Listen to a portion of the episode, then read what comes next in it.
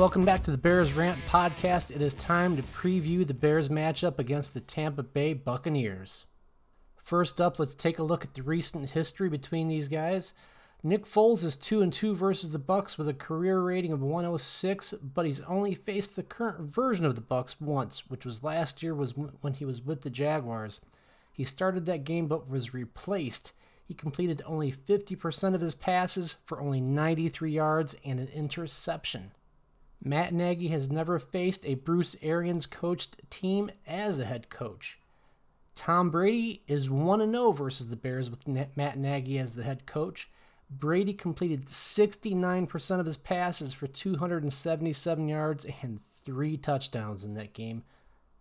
So, on that note, let's go ahead and start talking about the defensive keys for this game.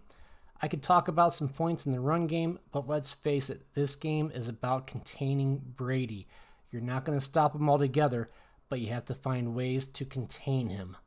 Now, the Bears are 11th against the pass, but have given up 13 pass plays of more than 20 yards.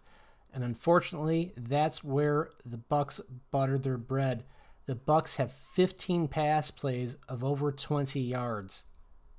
Needless to say, the Bears are going to have to find a way to get, generate a pass rush against Brady, but it's going to be tough. Despite the fact that he has no rushing skill, he's only been sacked five times this year and the Bears have only gotten eight sacks this year.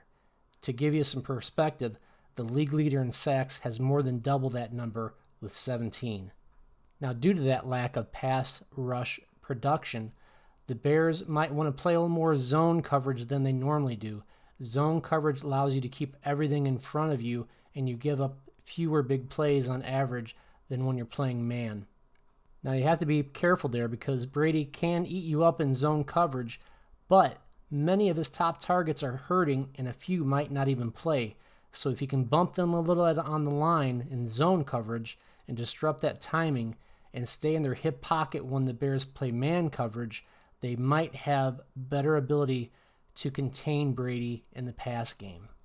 Now, one other big key for the Bears on defense is on third down. They need to make sure that they cover that slot guy very, very well. Brady makes a living on third down, especially with slant plays. Think of the guys like Edelman, right? Always coming across with a slant play or a simple out. Also, Gronk. You have to cover that short, intermediate, over the middle play on third down, or he's going to eat you alive and extend drives. But the bottom line is Tom Brady is the GOAT, the greatest of all time.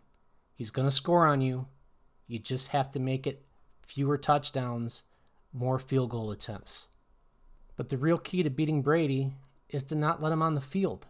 So let's talk about what the Bears need to do on offense to stop him from being on the field. And that's going to be a tough, tough prospect for a team that put up a whopping 11 points last week. Now, the Colts are number two against the run, giving up only 2.7 yards per carry so it's going to be really tough sledding to do anything on the ground. The Bears are coming off their worst rushing performance of the year and need to find a way to be more efficient in the run game this week if they want to have any chance of controlling the tempo and keeping Brady on the sidelines. Now, the reason why that's so important is they need to find a way to stay out of third and long. The Bears are only converting 33.9% of their third downs this year. They need to push that north of 50% in order to have a chance to win this game. The best way to do that is with an effective run game on first down, you up with short second and third down plays. The good news this week for the Bears is they are not facing the number one defense against the pass, which they did last week against the Colts. This week, the Bucks are only 20th against the pass, so Foles and company need to have a good bounce back game. Foles especially needs to show why he was named the starter restore that faith that Matt Nagy put in him when he named him the starter going forward.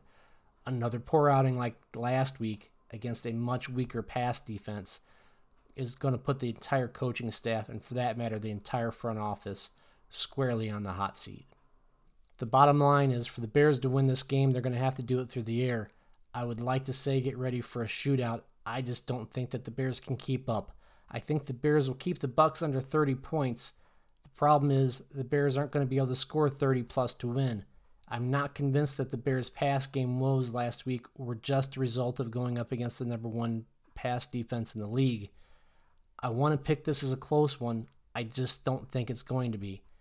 I got the Bucks with 28, the Bears with 17. Thanks for listening, guys.